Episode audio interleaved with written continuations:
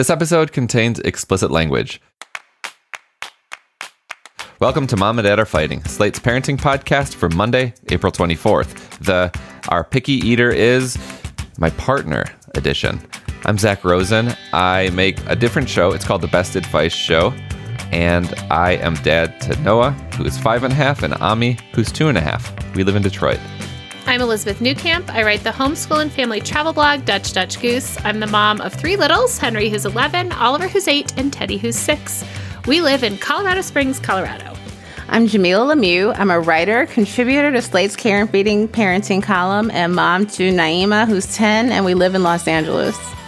Today on the show, we have a mealtime dilemma. What do you do when your partner's pickiness is causing headaches for the whole family at dinner? Our listener is fed up at his increasing inflexibility and worries it's going to affect their kid. We will also be sharing some recommendations and dipping into our mailbag to hear what you have to say about the advice we give. All over the country, We need to improve reading in Wisconsin. schools are changing the way they teach reading. I'm calling for a renewed focus on literacy. We have gotten this wrong in New York and all across the nation. And it's happening because of a podcast. I think your podcast has changed my life. And I'm going to share this podcast with everyone I meet. Sold a Story investigates how teaching kids to read went wrong. New episodes of Sold a Story are available now.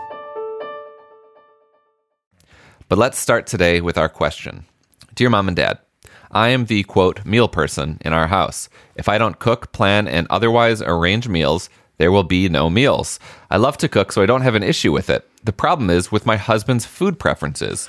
We have been married 15 years. He has always had certain preferences, and I largely accepted them from the beginning, even when they were things that I enjoyed eating. I have to keep mental track of what he doesn't like anything spicy, any seafood product, pork, but bacon is okay, steaks or other, quote, big slabs of meat, mushrooms, cilantro, cooked tomato, coconut, curry, Brussels sprouts, raw onion, cabbage, Asian style food, cold quinoa. The list goes on, and he continues to add to it. He does not like rice or pasta, but will tolerate it on a limited basis. In the past few years, however, he has become increasingly rigid with what he will eat. It has become increasingly difficult to plan meals because if I serve something he doesn't like, he will gripe and not eat it. This is completely contrary to how I was raised and how I behave. I'm willing to eat something that is not my favorite for a meal if that was what was prepared, and it's not disgusting to me, just something that isn't my preference. I've tried talking to him about this, but he makes me feel like I'm not being understanding or reasonable. Am I crazy? Is this normal? I feel like I'm going insane and just missing something here. I'm also concerned because we have a kindergartner who has become increasingly rigid in what she will eat at the table and who echoes him every time he complains. Help! Signed, Mealtime Meltdown. Nope. no, no, no, no, no. Who doesn't, first of all, who doesn't like pasta? But go, out. go ahead. This is unreasonable. What does he even eat when you go out? What is what is left? What is left Bacon, here? bacon Okay. and raw tomatoes. You are not a short order cook. It is not your job to prepare food that he pref- like is his personal preference every day. I, d- I don't like this is probably one of many jobs you have. I mm-hmm. I totally get it. Jeff is our meal person. There are general things, allergies, things you really can't stomach. This list is in insane. It is insane. I do not know what you cook. It sounds like you've tried to talk about it, but it's I think you need to sit down and basically say I am in charge of this. This has become a situation that is now completely not manageable. It is influencing our child. You may participate in the meal planning and cooking process, right? So we can make a meal plan together. You can find recipes. Like, I'm happy to cook, I'm happy to shop, whatever that looks like to you but the emotional work that is going in here is unacceptable. And the fact that then he won't even eat what's prepared. So I think he can participate in it and then you can you can try to make that work. But if he doesn't participate you should make the meal plan make the food. And if he doesn't want to eat it he can make something else. And i know that seems mean but i just it just seems to me that now this really important part of your day eating is completely revolving around one singular person who's not participating in it. That to me is crazy. Uh, I, I just so he need he gets to either participate or shut up and eat, in my opinion you may be the meal person because perhaps you're the better cook. Um, I don't know if it's just because you're the woman and just fell on your shoulders, but your husband needs to start cooking meals. You know, if he's unwilling to eat what you prepare, he has to start cooking meals. You can't bow to those restrictions every single day and it's influencing your child you know right. because not only is he not cooking and participating he's complaining in front of your child about your cooking that's so disrespectful that's so disrespectful you're the one taking the time to prepare yes. all the meals but he's complaining about it in front of your child who's now starting to do the same thing that's how kids learn entitlement mm-hmm. uh, the, and i mean one of the biggest Sean does among many here is that he has taken this thing that you love, cooking, and made it something that is that is uh you know stressful, stress inducing. This is crazy. This is you are not crazy. Um, no. To answer your question, no, you are not crazy. No, this is not normal.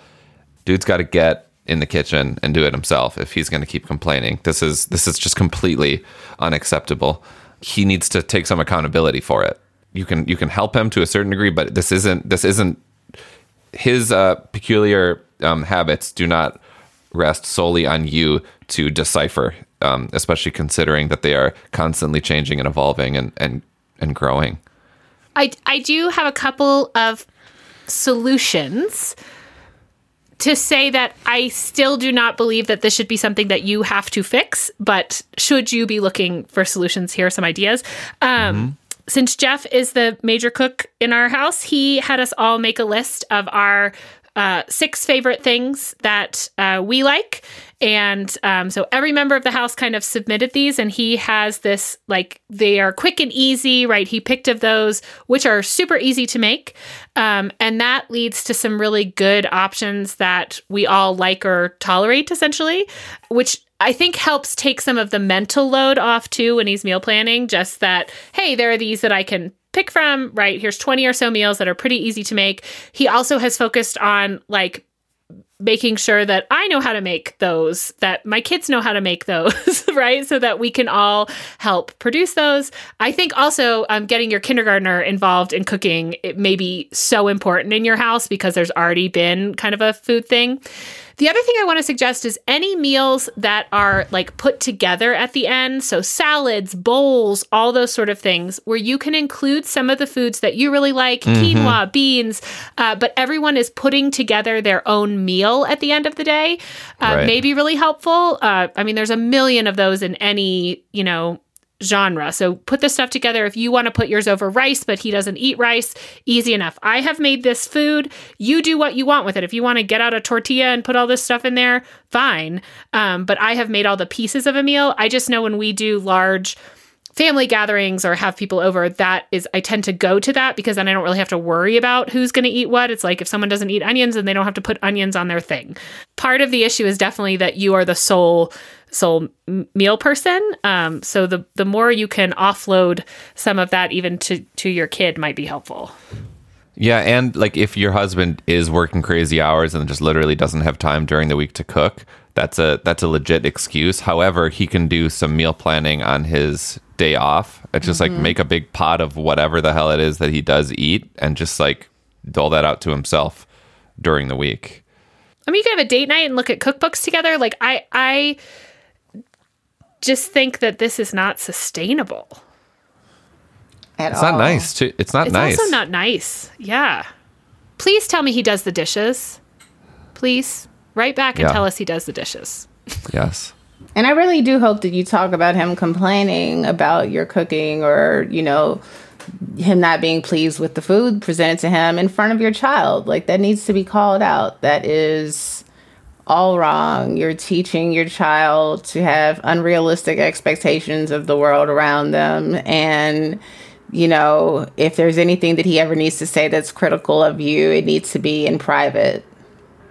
Yeah, I mean, this sounds like a kind of caricature of like a 1950s domestic situation where a husband comes home and like expects to be like waited on as if he's at a restaurant, which is not.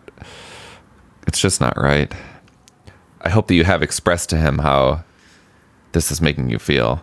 Um, and you, you probably have, but in, in the event that you haven't, like make it very clear that this is he's taking the joy out of cooking.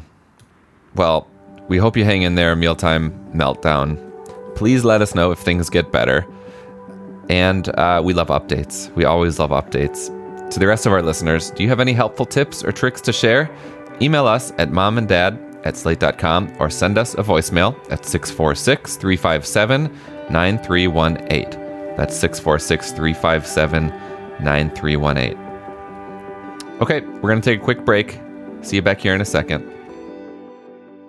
This episode is brought to you by Progressive Insurance. Hey, listeners, whether you love true crime or comedies, celebrity interviews, news, or even motivational speakers, you call the shots on what's in your podcast queue, right? And guess what? Now you can call the shots on your auto insurance too. Enter the Name Your Price tool from Progressive. The Name Your Price tool puts you in charge of your auto insurance by working just the way it sounds.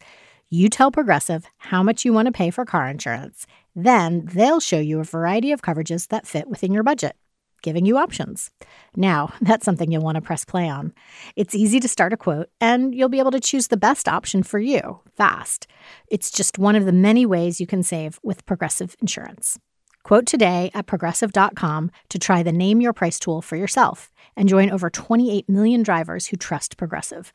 Progressive Casualty Insurance Company and Affiliates. Price and coverage match limited by state law. Let's move on to recommendations. Jamilah, what have you got for us this week?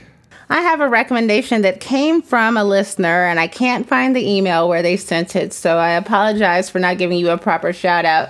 But when I professed my love for Flaming Hot Cheetos, one of you all wrote in and said you should try the lemon ones, lemon, lemon, lemon, I guess, and they're like lemon lime. Flaming hot Cheetos, Mm. and they're so good. Oh my God, I will never eat them again.